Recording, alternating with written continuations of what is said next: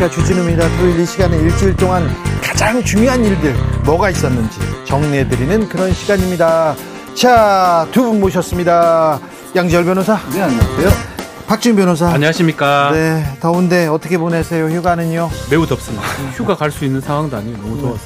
더워서요? 너무 덥습니다. 네. 더워서 못 가는 것도 있고. 그냥 35도 조용히 정도니까요. 예. 조용히 집에 있는 게 실내에 있는 게 자, 이- 각별히 실외에서 활동하시는 분들, 노동하시는 분들 굉장히 조심하셔야 됩니다.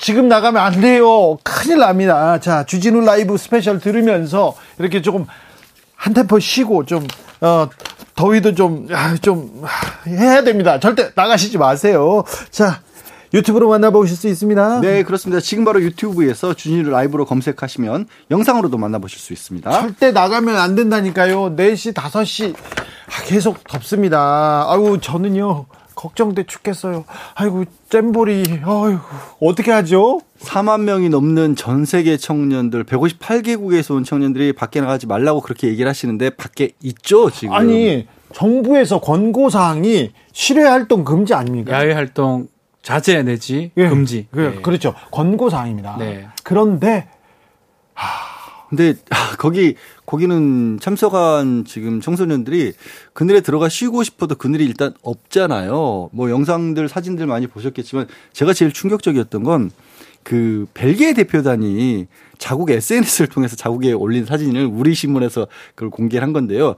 밑에 여전히 물이 있어요.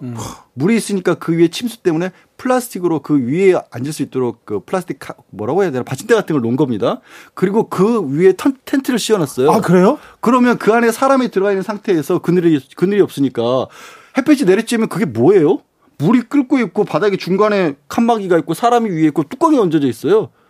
이게 이게 글자 그대로 찜통이에요. 찜기 같은 역할을. 아니 도대체 여기다가 청소년들을 집어넣으면 어떻게 되는 거예요? 이게 해외에서 봤을 때 정말 그- 그 영국이나 뭐 벨기에 이런 쪽에서도 영국 학부모들이 거기 이제 4천 명이 넘게 왔다잖아요. 거기가 스카우트 본산지기 때문에 네네. 제가 부모님들이면 데리고 나갈 것 같아요. 자, 솔직히. 그런데 예. 생각해 보세요. 하, 우리나라의 고온 다습, 이 무더위 굉장히 뭐, 음, 뭐, 다 예상 가능합니다. 언제가 제일 덥냐면 8월 초가 이, 제일 이 지금이에요. 지금이죠. 그래서 휴가 휴가철이잖아요. 예. 그러면 차라리 뭐 저 개인적으로는 뭐 강원도 쪽으로 그렇지. 한다든지 뭐 고성이나 이런. 데는 좀 서늘한데 아니, 저기- 태백 이런 데 저 전북에서 해야 된다면 무주도 있고요. 무주도 있고요. 부안 같은 데도 있죠. 그러니까 실제로 지난해 이제 민주당에서 문제 제기했던 부분입니다.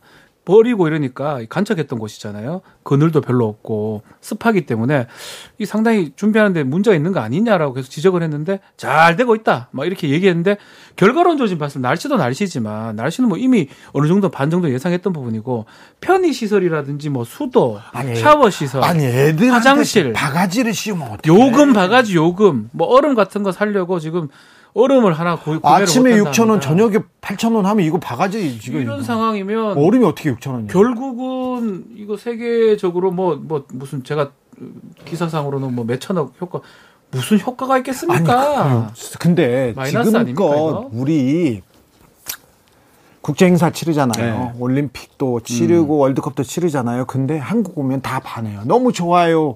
너무 감사해요 하고 이렇게 갔는데 어, 우리는 이렇게 해외에서 온 손님들 잘 대접해서 보내는 그런 아름다운 미덕이 있었는데 이번에 이번에 잼버리 청년들한테는 미안하잖아요. 그게- 이게 제가 잼버리 왔는데 오징어 게임 하고 있어요. 이 얘기를 지옥 체험, 네. 북한 체험. 이게 네. 이게 말씀하신 것처럼 그 수년에 걸쳐서 쌓아 올린 대한민국 위상이라는 게 있죠. 대한민국 위상이 굉장히 많이 올라가 있지 않습니까? 국제적으로도 그리고 우리 문화 수준도 많이 올라가 있고 그래서 사실 이제 외국인들 같은 경우에 우리나라에 뭘 보러 오냐 뭐 이런 얘기들을 하면 언론 인터뷰 같은 걸 나오면 보러 오는 게 아니라 한국의 문화 자체가 너무 좋아서 온다라고 하거든요. 그런 청년들 많잖아요. 많잖아요. 그래서 사실 이 청소년들 같은 경우도 막상 그 잼버리장에 가기 전까지 서울에서 뭐 청소년들 많이 다닌 데 있죠. 뭐 홍대나 아니면 뭐, 뭐 경복궁 이렇게 다니고 그럴 때 너무 좋았다라는 거예요.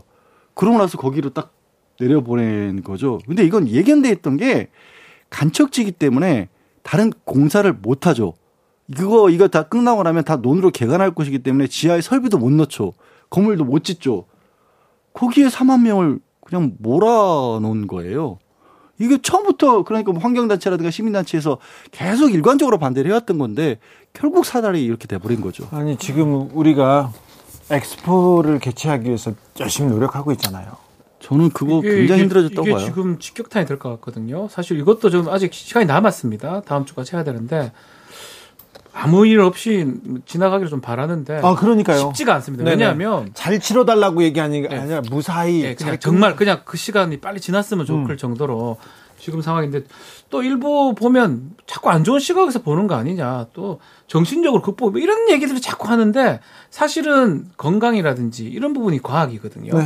사실 온열 질환 같은 게 어느 정도 올라가면 야외 활동 못 하는 게 맞고요. 안 해야 되고 또 그게 지속되면 실내로 가야 되는데 실내가 지금 없잖아요. 냉방 시설이 안 돼 있고 그렇다면 이거는 사실은 심각하게 고려를 해봐야 되는데 그런 부분을 좀 못 하는 것 같습니다. 정부에서 실외 활동 자제하라. 그런데 참 잼보리 학생들은 지금 실외에서 지금 아, 무더위와 싸우고 있습니다. 아, 정부에서 여가부 장관은 그 잼버리장에 있어라 그렇게 하고 윤 대통령도 지금 미숙하다 긴급 대응을 지시하기도 했으나 음, 아무튼 아니 근데 그게 윤 대통령 긴급 지시에서 냉동차, 냉장차 동원할 수 있는 대로 총 동원하라 이렇게 얘기를 하셨다고 하는데요.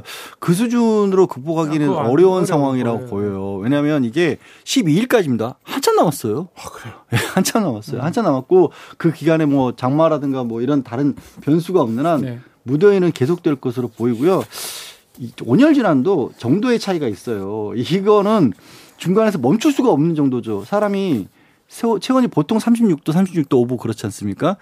몸이 38도, 40도 이렇게 올라가잖아요. 바깥에서 외부 온도가. 내리는 게 그러면 내릴 수가 없는 거예요. 또 별로 안 돼요. 안 돼. 익어버리는 거예요. 그냥 글자가 들어. 갯벌이고 간척지기 때문에 사실은 우리가 견딜 수 있는 게 뭐 예컨대 30 몇 도가 된다고 하더라도 어느 정도 있다가 또 서늘한 곳으로 또 이동이 가능하고 그게 완- 반복을 하는 거거든요. 예. 근데 사실은 이 지금 잼버리 야영장 그런 시설을 해놨다고 얘기를 하지만 지금 진술이나 증언들 얘기를 들어보면 매우 부족한 것 같습니다. 아니 그 사진을 보면 이 작은 통로 거기에 예. 뭐 에어컨이 나오나 좀 물이 나오나 그 시원한 데가 있는데 거기에 다 널브러져 있는 아이들을 보면 아니 단적으로 그냥 쉽게 생각해서 영국에 있는 한 부모가 아이하고 3일 동안 연락을 못 하고 있다. 휴대전화 충전을 못해서 요즘에 전 세계 어느 나라 청소년들도 휴대전화 손에서 떨어지면 큰일 나요. 근데 전기 충전을 하기가 어렵다라는 거 아니에요. 이거는 그냥 아주 단적으로 보여주는 거예요. 얼마나 준비가 부실한지. 아 제가 또 이제 잼버리 참여하고 있는 사람들한테 몇 명 연락해 봤더니요. 네. 어 그렇게 죽을 것 같진 않아요. 그러면서 좀 힘들긴 하지만 어, 버틸만 해요. 이렇게 얘기를 하는 사람들도 있습니다. 그러니까 그런데 아무튼 무사히 무사히 끝나야 됩니다. 그냥 건강하게만 돌아와줬으면 좋겠어요. 그 우리나 좀. 좀, 좀 잘해줬으면 좋겠어. 이, 이 학생들이지 않습니까? 그렇죠. 거의 대부분. 네. 이 학생들한테 좀, 우리가 뭐라도 좀 해주고 싶어. 밥이라도 해서 사주고 싶어요, 저도. 그러니까 갈 때라도 나- 갈 네. 때라도 좋은 이미지로 바꿔서 가게. 저는 그냥. 돈 돌려줬으면 좋겠어요. 받았던 참가비 다 돌려주면 안 될까요? 아, 전라북도, 그리고 행정안전부, 그리고 국무총리가 뭐, 열심히 대처하고 있다고 하는데, 네.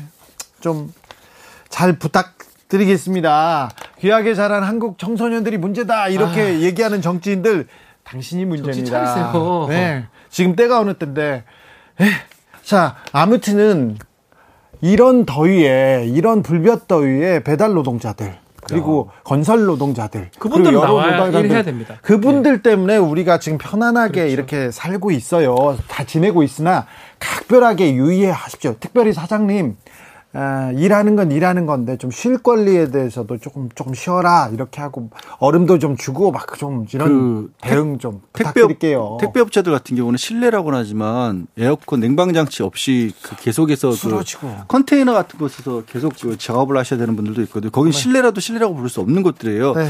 그런 것에 대한 대비도 좀 더 있었으면 좋겠습니다. 아무튼 덕분에 저희는 시원하게 편하게 지금 지내고 있습니다. 감사함 느끼고요. 조금 조심해 주십시오. 건강 챙기십시오.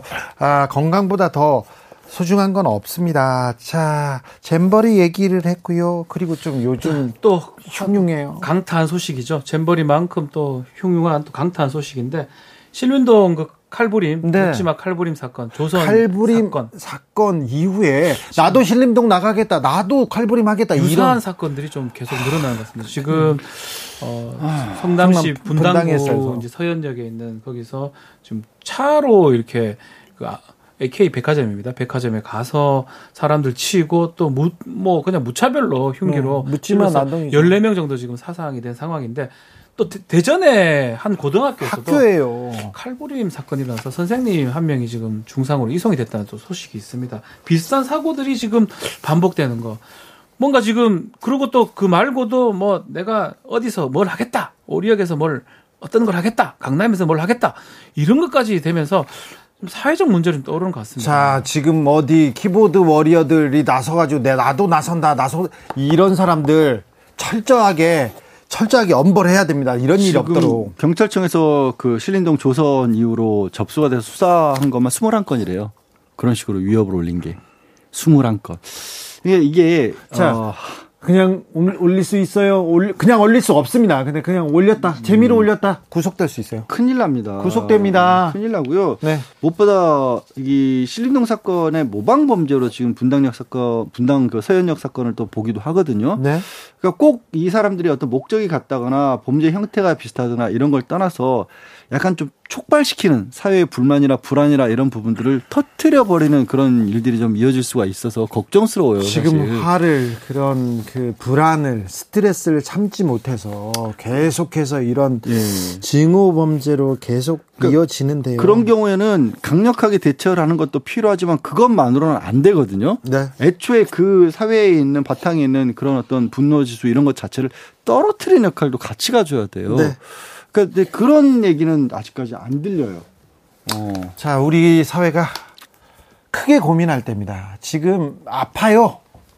아파요. 사회가 아파고 아프고 이게 열이 너무 이렇게 올라와서 화가 너무 올라와서 그걸 풀지 못합니다. 예전에는 대가족이 예전에는 학교에서 이렇게 공동체가 푸는 노력이 있었던 어, 자연스럽게 있었는데 지금은 뭐 1인 가족 혼자서 이렇게 생활하는 패턴으로 아예 바뀌었지 않습니까? 우리 사회가 나서서 직접 고민해야 됩니다. 방법을 내놔야 된다고 봅니다. 아, 민주당 혁신위의 음, 김은경 위원장이 일주일 내내 뜨거운 화제였습니다. 아, 노인 폄훼 발언을 했다 이런 지적을 받았는데 사과할 일이 아니다 그러다가 결국 사과했습니다. 그런데 대한 노인회장이 사과를 받는 자리에서 어, 혁신위원장 사진에다 놓고 뺨을 때립니다. 이 부분은 사실 이게 뺨을 그러니까 이렇게 얘기하시죠. 뺨을 때려야 되는데 때릴 수가 없으니 사진이라도 때리겠다라고 하셨다는 거예요. 이것도 뺨 때리는 거 아닌가요? 사실은 그것도 굉장히 모욕적이죠. 그러니까 모욕적 일단 굳이 따지면 모욕에. 해당하죠. 모욕에 해당하고 애초에 조금 전까지 얘기했던 어떤 폭력이라든가 이런 부분들을 없애야 된다는 측면에서 뺨을 때린다는 것 자체가 정말 지극히 이제는 벗어나야 될 사고 방식 아니겠어요? 누군가가 잘못했다 그래서 아유 폭력은 안 되죠. 예, 그러니까 근데 그것을 그 부분에 대해서는 물론 뭐 김경 혁신위원장이 잘못하셨다고 할지라 했다고 할지라도 왜 그런 식의 응대를 하는 거는 그건 역시 또 문제라는 건 또 지적을 안 하더라고요. 그렇습니다. 김은경 위원장의 말 부, 부적절해요. 그리고 혁신을 하겠다고 한 당을 혁신 없으면 혁신 안 하면 망한다 이렇게 얘기하면서 아, 결기를 가지고 얘기하는 것까지는 좋은데 진짜 철이 없어서인지는 모르겠으나 이런 말 자체가 사회적으로 어떤 의미를 가질지 그 지게 그 자, 말의 의미 그 무게를 전혀 알지 못하는 일이어서 뭐 비판 받았다 사과까지 했습니다. 하지만 저는 오히려 더 크다고 봅니다. 뭐 사과를 했다고 하고 그러면 그것에서 뭐 받든지 아니면 다르게 말로 할 수 있는 부분인데 모욕을 주면서 퍼포먼스를 했다는 거거든요. 그러니까 본인의 마음이나 이런 게 안에 들어있는 걸 표시했다고 보이는 거고 네. 좀 상당히 그게 더 문제로 보입니다. 본인도 아예 예전에 폭력 전력이 이제 보도가 되고 있어요. 네네 이 의- 그 의원님이셨어요. 예, 예, 예. 김호일 노인회장님. 그게 이게 뭐, 뭐, 폄훼 발언도 뭐 문제라고 하더, 하, 하더라도 누구한테 사진을 어, 모욕을 주고 뺨을 치는 그런 걸 하는 게 그게 정상적인 상황입니까? 그러니까요. 네, 어르신들인데 어르신들이 왜 그런지 아우 더운데 어르신들 뉴스 보니까 더 더웠어요. 그런 분들이 있습니다. 언론계에는 태풍이 불어오고 있습니다. 사실 방통, 방통 위원장부터 물러나게 한 것부터도 어, 문제 소지가 있다라고 저는 보는데 재판에 넘겨진 이유만으로 그냥 그 자리에서 지금 물러나게 한다고 치면 같이 재판에 넘겨진 사람도 또 별개 또 오히려 중용되는 경우도 있잖아요. 어, 그렇죠. 네, 그, 어떤 분은 그냥 유죄가 났는데도 쓰시고 네.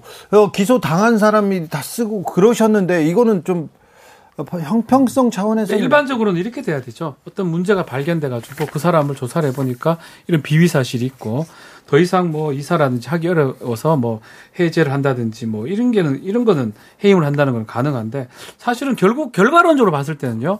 결과론적으로 봤을 때는 그 구조를 바꾸기 위해서 하는 과정에서 결과를 잡아놓고 그 과정을 거꾸로 지금 한 거로 보면 될것 같습니다. 박문진 같은 경우도 지금은 좀 야당 인사가 더 많, 민주당 인사가 더 많기 때문에 몇몇을 해임시켜 버리고 앞으로 여당이 이제 임, 임명을 한다 그러면 그 구조가 바뀌는 거거든요. 결과론적 얘기입니다. 그렇게 어떤 그림을 그려놓고 그 과정을 맞춰가는 과정이 아닌가 뭐 MB 때 뭐 그런 얘기가 있었는데 주진우 라이브 스페셜 본격적으로 시작해 보겠습니다. 이동관 이동관 방송통신위원장 후보자가 연일 이렇게 뉴스에 오르고 있습니다. 아, 청문회를 준비하고 있는데요. 출퇴근길에 한마디씩 하는데요. 네. 아, 여러 의혹이 제기되고 있는데요. 아, 이동관 후보자에 대한 여러 얘기. 아, 국민의힘 홍석준 의원 그리고 민주당 정청래 최고위원과 들어봤습니다. 왜 이동관인가 이 질문이 계속 나오는데요.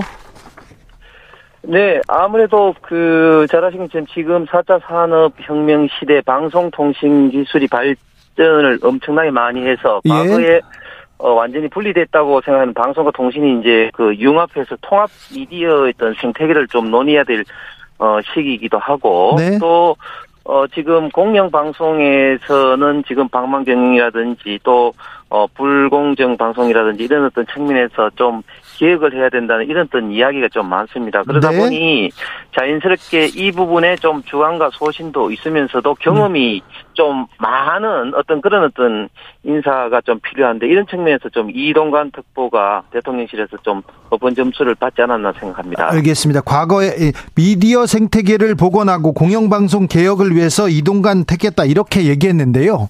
네. 이동관 어, 후보자가 홍보수석으로 있을 때 미디어 생태계 엉망됐고 경- 공영방송 엉망이었어요. 이렇게 지적하는 사람들이 많습니다. 어, 저는 뭐, 그 다분히 그런 어떤 주장들이 좀 네. 정치적 공세라고 생각합니다. 그런 어떤 주장의 근거가 되는 어떤 문건을 어, 민주당과 일부 언론에서 자꾸 문제 제기를 하는데, 네. 어, 그런 어떤 문건에 대해서는 지금 이동관 특보가 이제 본인하고는 어, 모르는 상이라고 이제 부인하고 있을 뿐만 아니라 그런 문건이, 어, 힘을 받기 위해서는 사실은 그런 문건대로 실행이 됐는지 우리가 한번 따져봐야 되거든요. 그런데 그 저희가 알기로는 그 문건과 실제 실행된 것은 사실상 아무것도 없다. 예를 들면 그 성주 사드의 그 이제 그런 어떤 어 사안볼 일환이라든지 그런 것들이 어 그 과거에 논의됐던 것들이 이제 청와대 자- 문재인 정부 시절부터 있던 그런 어 문건이 지금 발견됐는데 그런 어떤 문건대로 실행됐다는 게 지금 현재 증명되고 있죠. 예를 들면 그런 식으로 어떤 문건과 이후에 어떤 어, 무엇이 실행이 되는지를 봤을 때는 네. 어, 저는 그런 어떤 부분이 실행이 없는 어떤 정치적인 또 공세적인 부분이 많다고 생각합니다. 문건은 있으나 실행되지 않았다. 네. 네. 근데 그 문건도 부적절하지 않습니까? 그러니까 그런 문건도 사실은 부적절하죠. 그런데 이제 문제는 뭐냐면은 그 문건에 대해서 그 네. 이동관 특보는 본인하고는 관계는 없다고 이제 부정을 하고 있죠. 이건 청문회에서 가려질 거지만 본- 본인은 그 관계 없다고 얘기하고 그렇습니다. 있습니다. 네. 그렇습니다. 이제 그런 문제에 대해서는 뭐 청문회에서 예. 어, 충분히 저는 어, 가려질 거라고 생각합니다. 네. 어, 저, 오늘 저 출근하면서요. 청문회 준비하면서 출근하면서 공산당의 신문 방송 언론 얘기했습니다. 이 발언은 네. 어떻게 보셨어요? 어, 저는 뭐, 일반적인 어떤 그 이동관 어, 지명자의 그 언론관이다. 그렇게 생각합니다. 네. 전반적인 어, 워딩을 보니까 네. 그 이동관 특보가 언론은 검증하고 의심하고 확인해서 객관적이고 공정한 진실을 전달하는 것이고 무책임하게 뭐 가짜 뉴스를 퍼뜨린다든지 특정 진영의 일방적 어 주장을 해서는 이게 언론의 권력 본 본질적 영역이 아니다고 이야기를 하면서 예시로 어 일방적 주장을 일삼는 공산당을 언론이라고 하지 않고 뭐 기간질한다 이런 어떤 네. 이야기를 했지 않습니까? 네. 이것은 뭐 당연하고 일반적인 어떤 언론관을 어 이동관 지금 지명자가 조금 더 이제 강조하지 않았나 생각합니다. 네. 언론은 장악될 수도 없고 장악해서도 안 된다 이런 얘기도 했어요. 네, 그렇습니다. 네. 이동간의 언론관을 잘, 잘 보여준다 이렇게 들으셨군요. 네, 그렇습니다. 그리고 한 가지 분명히 마- 어, 말씀드리고 싶은 것은 어, 저희가 야당 시절일 때 그 민주당에서 주장했던 언론중재법 어, 잘 네. 알고 계실 겁니다. 저희들은 어, 그때 당시 언론중재법에 대해서 강력하게 어, 반대를 반대했죠. 때문에 네. 예, 예. 그런 어떤 어, 측면에서 있던 연장선상에서 이동환 특보도 좀 언론관을 이야기하지 않았나 생각을 합니다. 그렇습니까? 근데 이동간 그 후보자가 더 홍보 수석으로 있었을 때 그리고 이명박 정부 때 언론 언론 언론관 그 그 그 때 언론이 황폐화됐다 이런 얘기는 계속 되는데 의원님은 어떻게 보십니까? 글쎄요, 그거는 뭐 보는 어떤 시각에 따라서 그렇게 이야기를 하는 분들도 있지만 다시 말씀드리면 과연 네. 그때 어떤 일들이 일어났는지 문재인 어그 민당 정부 시절 그때 정말 그 KBS의 고대행 사장을 강제 내쫓는다든지 MBC의 김장겸 사장을 강제 내쫓는다든지 또한 어, 그 특정 진영에 있는 어떤 패널들을 또 강제적으로 내쫓는다든지, 어, 종편 재승인을 하면서, 심사를 하면서 TV조선같이 마음에 들지 않는 방송을 퇴출하려고 시도했다든지, 과연 그런 어떤 시도가 그때 당시에는 저는 없었다고 생각을 합니다. 퇴출 시도가 저 TV조선을 퇴출하려고 하- 시도했다. 이거는 좀 사실관계를 따져봐야 될 문제 같고요. 의원님, 네. 이동간 홍보수석실에서 문건을 만들어 가지고요. KBS 간부 성향을 따져봐라. 사찰을 문건을 지시했었습니다. 그리고 과- 경향신문 광고 수주 내역을 해가지고 보고하라. 그래서 국정원 직원이 홍보수석이 시켜가지고 했다. 이런 얘기, 이런 문건도 만들고 실행한 적이 있어요. 과거에는 그런 적이 없었다. 이런 얘기가 이렇게 얘기하시면 안 됩니다. 그런 문건에 대해서는 다시 한번 말씀드리지만 네. 홍보수석 당시에 홍보수석이었던 이동관 지금 지명자가 어, 부인을 하고 있고 그런 어떤 문제에 대해서는 네. 어, 청문회에서, 네, 네. 좀더 예. 그 네, 따져봐야죠. 엄밀하게 좀 따져봐야 될 사항인 것 같습니다. 알겠습니다. 네. 어, 저기, 그러면요. 문건 얘기는 그만 물어보겠습니다. 이동관 그 후보가 잘할까요? 어, 뭐 저는 뭐 잘한다고 좀 기대를 하고 있습니다. 그리고 잘 해야 됩니다. 네, 이동관, 그래야죠. 예, 지명자가 지금 잘 해야지 이렇게 급변하는 좀 방송 미디어 생태계에서 어, 우리 대한민국의 어떤 방송, 통신, 언론이 좀 바로 설 수 있는 중요한 어떤 시기이기 때문에 잘 해야 된다고 봅니다. 왜 이동관일까요? 자, 이동관 어, 신임 방송통신위원장이 그리는 언론은 어떤 모습일까요? 음, 법조계에는 법꾸라지가 있다면서요. 네, 근데 방송계는 이분이 뭐 잘 알아보죠. 네, 방송 기술자. 네, 그래서 이제 야당에서는 뭐 방송 탄압의 대명사 네. 뭐 이렇게들 얘기하지 않습니까? 뭐 이미 저 이동관 이동관 그 그 지명자가 바- 홍보 수석을 하고 대변인 할 때 그때 언론 지역이 뭐 언론 지형이 거의 암흑이었다 이런 얘기도 있습니다. 예, 그래서 어 윤석열 대통령이 무슨 연설만 하면 자유 자유 그러잖아요. 네, 근데 국민들의 말할 자유, 예. 어, 그리고 언론의 자유, 방송의 자유하고는 관계없는 어, 말 못할 자유를 위해서 예. 이동관 임명하는 거 아닌가? 이런 뭐 의심을 할 수밖에 없죠. 공영방송 에 대한 얘기도 하셨어요. BBC, NHK 같은 공영방송 우리도 만들겠다는 얘기를 하셨고. 근데 뭐 여권 인사들도 뭐그 웃고 있더라고 그 얘기를 해서. 네, 그러면 KBS를 이런 식으로 못 살게 굴면 안 되죠. 블리징스다 어쨌다 이러면서 재원 구조를 막아버리면 네. 어떻게 되겠어요? 자 그러면요 KBS는 어떻게 됩니까? 네. MBC는 어떻게 되고 YTN은 어떻게 될까요? 자, 이미 제가 이제 과방위 원장을 할 때, 네. 어, 정치권에서 방송에 입김을 넣지 마. 그래서 방, 방송에서 정치권 손대. 그 법을 통과시키지 않았습니까? 네. 가방에서. 네. 조만간 이제 8월 달에 본회의를 통과시킬 거예요. 예. 그래서 여당도 야당도 공영방송에 손대지 마라. 네. 이런 거예요. 그리고 어, 사장 추천을 할 때는 여러 단계를 거쳐서 민주적으로 하자. 그리고 어, 사실상 절대 다수가 원하는 이사회에서 원하는 사람으로 하자. 이렇게 아주 민주적으로 잘 만들어 놓지 않았습니까? 뭐 그걸 하면 또 이제 거부권을 행사하니 많이 또 할 건데 어 이번에 저희 민주당에서 통과시킨 방송 3법 그거 그냥 통과시키면 방송에 대한 시- 정치권 시비거리가 없어집니다. 그걸 통과시키면 돼요. 그러면 됩니까? 네. 그러면 이동관 그 위원장이 와도 그 언론 장악 그렇게 못 합니까? 못 합니다. 못 합니까? 그리고 방송에서 이제 좀 디테일로 들어가면 핵심이 편성권 아닙니까? 네. 방송 편성에 대해서는 어느 누구도 외부인이 예. 침해할 수 없고 간섭할 수 없어요. 침해하면 안 되죠. 방송법 4조 위반입니다. 네. 그래서 어뭐 주진우 어, 빼라. 잘라라. 이런 것도 다 방송법 위반이거든요. 아니 근데 그렇게 할 것 같은데요. 주진우 기자는 뭐 생명이 얼마 안 남은 것 같아요. 지금 밀어붙이는 거 보니까. 음. 알겠어요. 근데 제그 얘기는 좀 자체가 하지 마시고요. 그 자체가 다 방송법 위반이라는 네, 거예요. 네, 네. 그래서 방송법을 철저하게 준수하고 이번에 이제 8월 달에 본회의를 통과할 어, 민주적 방송법 그리고 정치권에서 어, 손 못 대게 하는 어, 이런 방송의 중립을 위한 그런 법이 통과되면 뭐 누가 와도 이거 건들지 못할 것 같은데. 누가 와도 건드리지 못한다 방송법이 통과되면 그래서 이동관 후보자를 지명한 거 아닙니까? 그래서 방송법이 이제 국회에서 통과되면 거부권 행사하고 그리고 이동관 방송통신위원장을 위해서 네. 뭐 합법을 가장해서 여러 가지로 여러 옥죄는 일이 있을 것 같아요. 네. 인사청문회가 KBS도 지금 뭐 네. 수신료 문제뿐만 아니라 이사, 이사장 뭐 이게 다 지금 위태위태한 것 같습니다. 네. 네.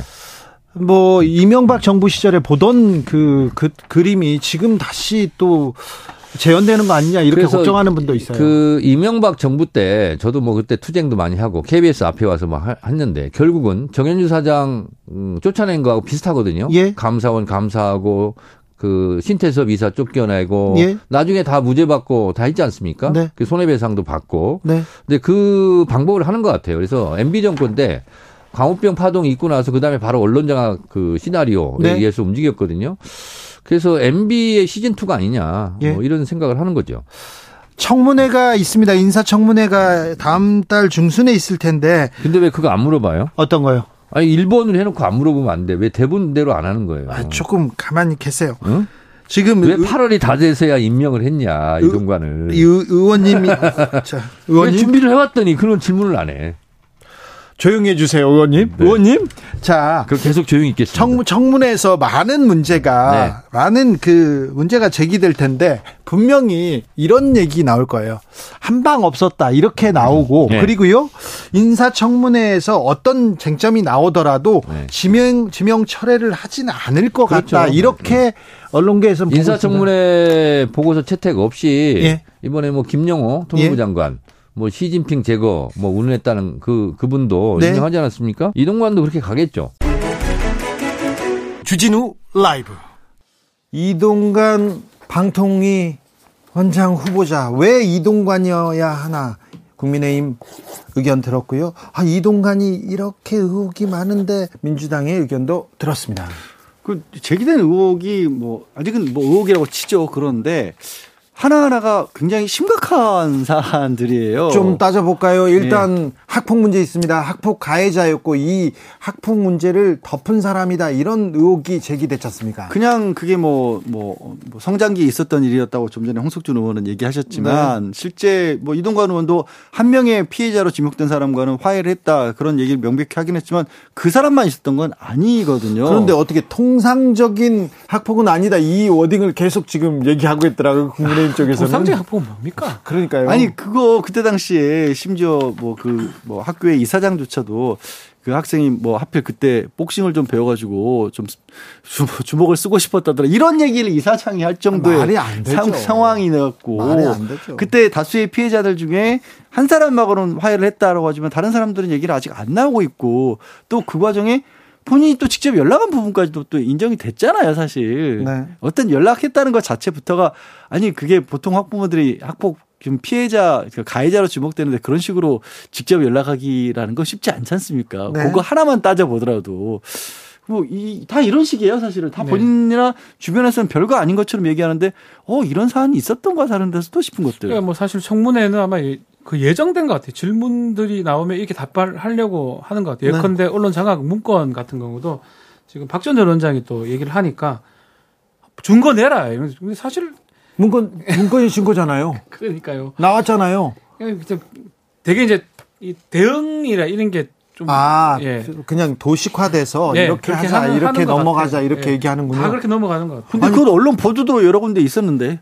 그런데 아니 봤잖아요. 전 국민이 봤어요. 그 문건에 대해서 문건 내놔라, 증거 내라 하는데 증거 나또 나왔는데 홍보 수석 실이지 홍보 수석은 아니지 않느냐 또 뭐 이런 얘기도 있고. 그런데 그때 이 부분 다 수사했었어요. 네. 공소시효 문제가 걸려서 그래서 그- 그냥 넘어간 부분도 있지만 매우 어, 상세히 그 국정원 아이오라고 하죠. 네. MBC, KBS 들어간 아이오들까지 가서 조사를 받고 국정원 문건 가져다가 이렇게 따져보고 청와대 문건 가져다 이렇게 수사를 했는데 이 부분 좀 잘 따져봐야 될 것 같습니다. 아니, 그리고 그리고 재산 증식만 해도 재산도 이제 홍보석 들어갔을 때보다 한 3배 가량 늘어서 한 51억 원 정도가 지금 된다고 하는데 와.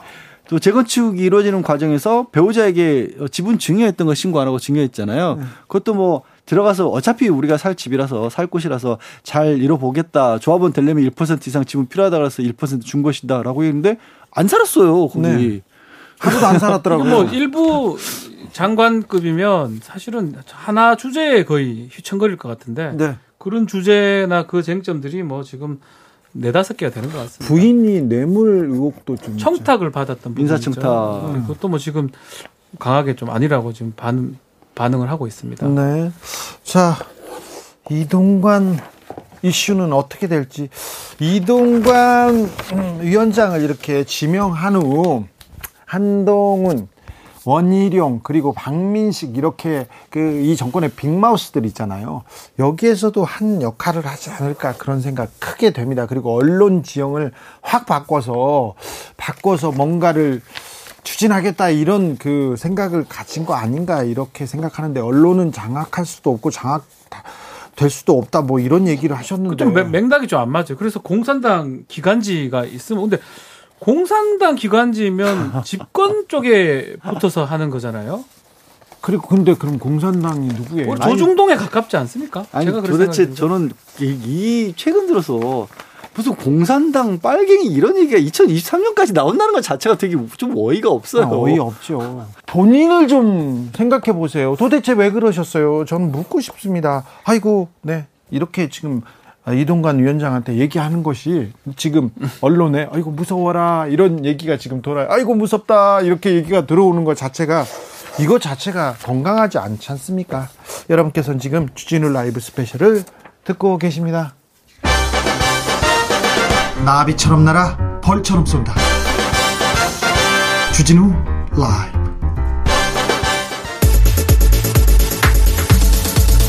주진우 라이브. 스페셜.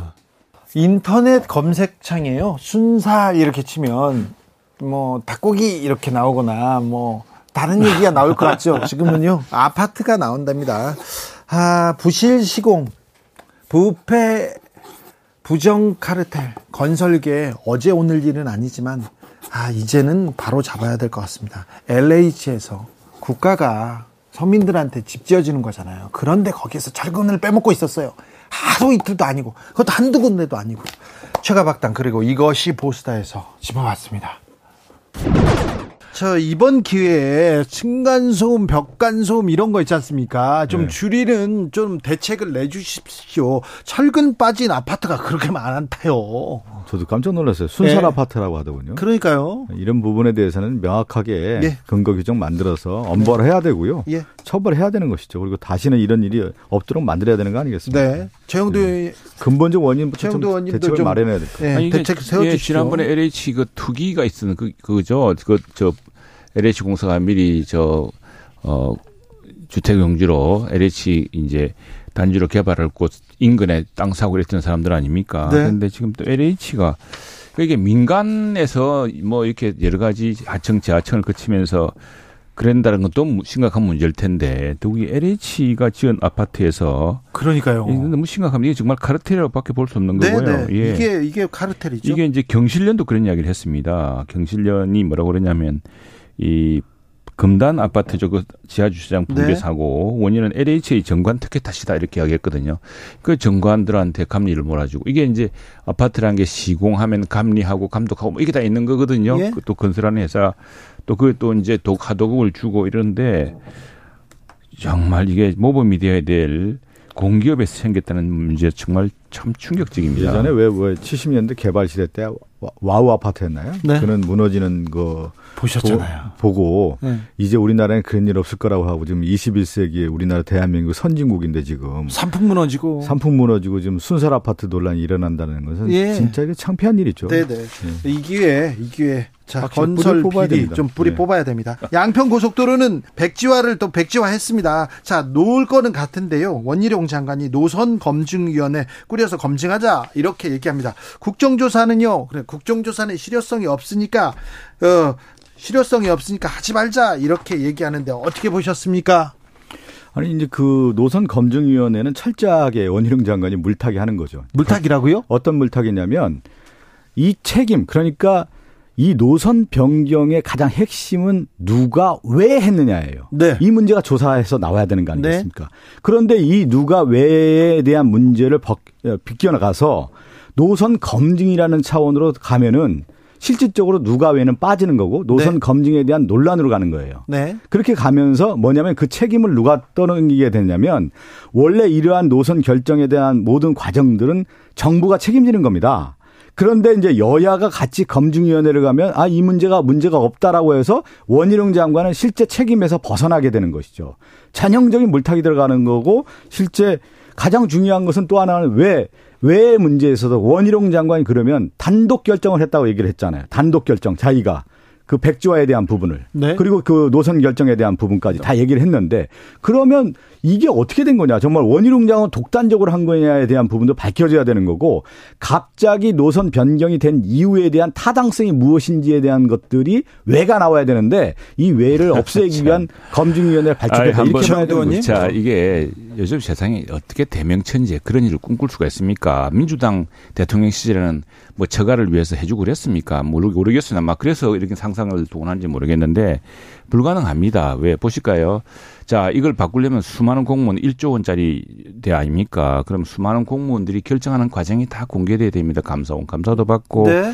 거기 잘못했다가는 잘못했다가는 이전에 뭐 문재인 정부 때는 막 대- 장관이 뭐 조인트 까고 해가지고 억지로 해서 지금 감옥 여러 번 했습니다만 그렇게 갔다 오면은요 이 공무원들은 연금도 못 하고 평생 치고 살 수가 없습니다. 그런 네. 공무원들이 누구 뭐 눈치 본다 이렇게 하겠으면 무슨 이득을 누리겠다고. 그래서 이것들은요 예탄위 예산 타당성 조사, KDI의 조사, 다음에 민간 용역 업체의 회사 또 여러 가지 그 조사들이 정책 이력이 있습니다. 정책 이력을 딱 공개를 하면은 다 알 수 있는 거고 그리고 당시에 민주당에 누구는 어떤 이야기를 했고 민주당의 뭐 당시 그, 그 군수는 무슨 이야기를 했는지 드러날 텐데 이번에 민주당에서 뭐 전직 대표 한 분이 어디서 당내에서 양평에서 엄청난 사건이 터질 거라고 한 뒤로 무슨 큰 건 잡은 듯이 이야기했는데 이제 그만 잘못한 거 제가 딱 하나 시인하시고 이걸 자, 저 노선 검증위원회 해가지고 빨리 주민들한테 그 고속도로 만들어 줍시다. 경제 정책 어떻게 보고 계십니까, 대통령의? 대통령께서 뭐 지금 예를 들면 뭐 경제 정책이 워낙 폭넓긴 하지만 이번에 이제 문제되고 있는 뭐 아파트 문제나 이런 거를 이건 카르텔의 문제다 이거를 잡겠다 이렇게 하는 거는 저는 뭐 그거는 방향은 맞는 것 같아요. 네. 근데 윤석열 정부 들어서 이거 공교롭습니다. 뭐 세계 경제도 어 이렇게 또 따라가기도 하지만 세계 경제가 나아지는 수준에 비해서 우리 경제는 뒷걸음질 치는다. 이런 얘기 계속 되는데 그런 지표들 계속 나옵니다. 아 근데 그거는 네. 사실 어떻게 보면 경제라는 게 어, 반등의 효과도 있기는 하지만 네. 또 문재인 정부 5년 내내 했던 여러 가지 정책의 영향이 사실 그 다음 정부 한 2, 3년까지는 갑니다. 그러겠죠. 음, 그래서 좀 그런 면도 있죠. 왜냐하면 돈이 워낙 많이 풀렸었고. 네. 근데 그러다 보니까 이제 이자율을 올릴 수밖에 없고. 아니 코로나 시대에 어느 나라나 돈을 많이 풀었잖아요. 음. 네, 네. 그런데 다른 나라 경제 성장률에 비해서 우리나라 경제 성장률 떨어지지 않습니까? 우리나라 경제가 경제 성장률이 이제 다른 나라에 비해서 좀 어려운 거는 꽤 오래된 얘기예요. 근데 이게 잠재 성장률 얘기를 하다 보면 굉장히 복잡해지는데 네. 잠재 성장률을 결정하는 게 노동이 있고 자본이 있고 생산성이 있잖아요. 네. 근데 지금 우리는 자본과 생산성에 있어서는 다른 나라에 비해서 크게 떨어지진 않는데 네. 이 노동이 굉장히 어렵습니다. 특히 저출산 고령화가 다른 나라하고 비교가 안 되게 네. 그렇죠. 심각해지면서 이 노동 투입에 있어서 문제가 생기고 있죠. 자, 그 문제에 대해서 그러니까 대책을 내놓고 대처해야 될 거 아닙니까? 음. 대처해야 돼요. 근데 그렇죠. 그 부분이 너무 아쉬워요. 그렇죠.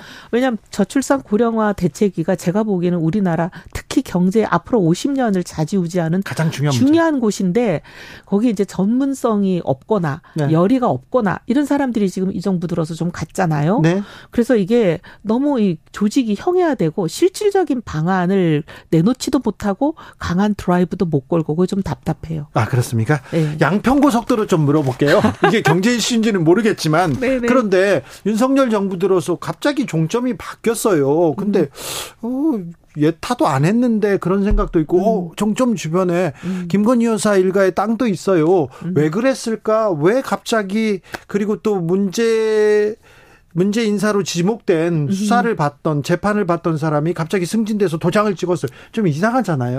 여러 가지가 이제 좀 명쾌하게 해명이 될 필요가 있다 이렇게 생각을 하죠. 예, 예. 그래서 원장관이 이번에 뭐 그냥 무제한으로 예. 시간 제한 없이 그냥 국토위 현안 질의를 하자라고 하면 정말 그렇게 해서라도 네. 관련된 사람들 다 나와서 증인들 다 부르고 네. 증인 뭐 거부하고 이런 거 하지 말고 예. 누구는 정인 안 된다 막 떼쓰지 말고 증인 신청하는 사람들 다 받아주고 예. 그래가지고 좀 원 없이 한 없이 이 문제를 명쾌하게 들어봤으면 좋겠어요. 그렇죠. 빨리 음. 해명해서 끝내야죠. 근데 이런 것 같아요. 이런 문제가 꼭 나오거든요. 예? 근데 제가 사실은 국회 오기 전에 국정연구소 있을 때 네. 이런 예비 타당성 조사를 하는 용역 책임자를 참 많이 했어요. 아, 그렇습니까? 예, 그이 경험에 의하면 어떤 게 문제냐면 노선이 ABC가 있다고 치면 예. 국민 편익 관점에서 노선을 골라야 돼요. 그렇죠. 예를 들면 비용은 적게 드는 게 좋고 그다음에 국민들이 그걸로 인해서 효과를 많이 누리는 게 좋은 거거든요. 네. 그게 이제 우리가 속된 말로 비시 분석이라는 거잖아요. 네. 그게 그냥 BC로 결정을 하면 되는데 A 노선이 BC로 제일 좋아요. 예. 근데 A 노선에 예를 들면 정치인 관련돼 있거나 뭐 여러 가지 이제 복잡한 게 있어요. 그러면 아유 시끄럽고 귀찮으니까 B로 가고 이러는 경우도 있고. 네. 근데 그렇게 안 했으면 좋겠어요. 그 이번에는 네. 뭐 검증일을 하자니까 노선을 전문가들 불러서 어느 노선이 제일 좋은지를 따져보자니까 네. 아예 누구 땅이 있고 이거 싹 빼고 누구 땅이 있든 그 사람이 돈을 벌든 그거는 어떻게 보면 부차적인 문제고 국민 편익이 제일 중요한 거니까 네. 국민 편익 관점에서 BC로 딱 결론을 내렸으면 좋겠어요. 아, 빨리 이 문제는 해명하고 넘어가면 자 궁금한 게 뭐예요? 이건 좀 이상하잖아요. 그러면 이건 뭡니다. 해명하고 이렇게 답변하고 넘어가면 되는데 정치 공세 이 모든 뉴스를 정치화 이거 양당에서 이렇게 극단적으로 이렇게 나누어서 싸워 싸우는 거 이거는 좀 문제가 있어요. 안 했으면 좋겠어요. 근데 음. 어떻게 보면 시발이 사실 민주당의 이제 거물 정치인 네. 원로 정치인께서 당원 교육 민주당 당원 교육장에서 네. 이거 이제 대통령 처가 땅이 있어서 이렇게 노선을 부당하게 바꿨다 그런 취지의 말씀을 하신 게 어떻게 보면 도화선이 된 거잖아요. 네. 그래서 사실 서로가 그런 거 좀 안 했으면 좋겠어요. 그래요? 네. 알겠습니다. 저 아파트 순살 아파트 관련돼서 이 문제는 어떻게 좀 풀어야 됩니까? 이거는 이번에 완전히 발본색원하지 않으면 또 일어나요. 네. 우리 불과 2년 전에 네. LH 이 공사가 광명하고 시흥에 왜 땅 투기 직원들이 그렇죠. 해가지고 네. 야단 났을 때 거의 나라가 절단 나는 것처럼 난리 쳤잖아요. 네. 근데 그러고 있는 동안에도 그 야단이 나는 동안에도 지금 이 철근은 빼먹고 있었다는 게 이번에 드러난 거잖아요. 네. 그러니까 제대로 이거를 관련자들을 엄벌하지 않으면 지난번처럼 대충 그냥 뭐 여론이 잠잠해지고 언론이 여기에서 이제 보도 관심이 사라지면 그냥 쓱 넘어가는 식으로 하면 이거 또 재발됩니다. 그럼 또 인명이 희생되죠. 네. 그래서 이번에는 확실히 발본색원 해야 되는데 이번에 보니까 감리에 감리가 굉장히 중요하지 않아요? 네.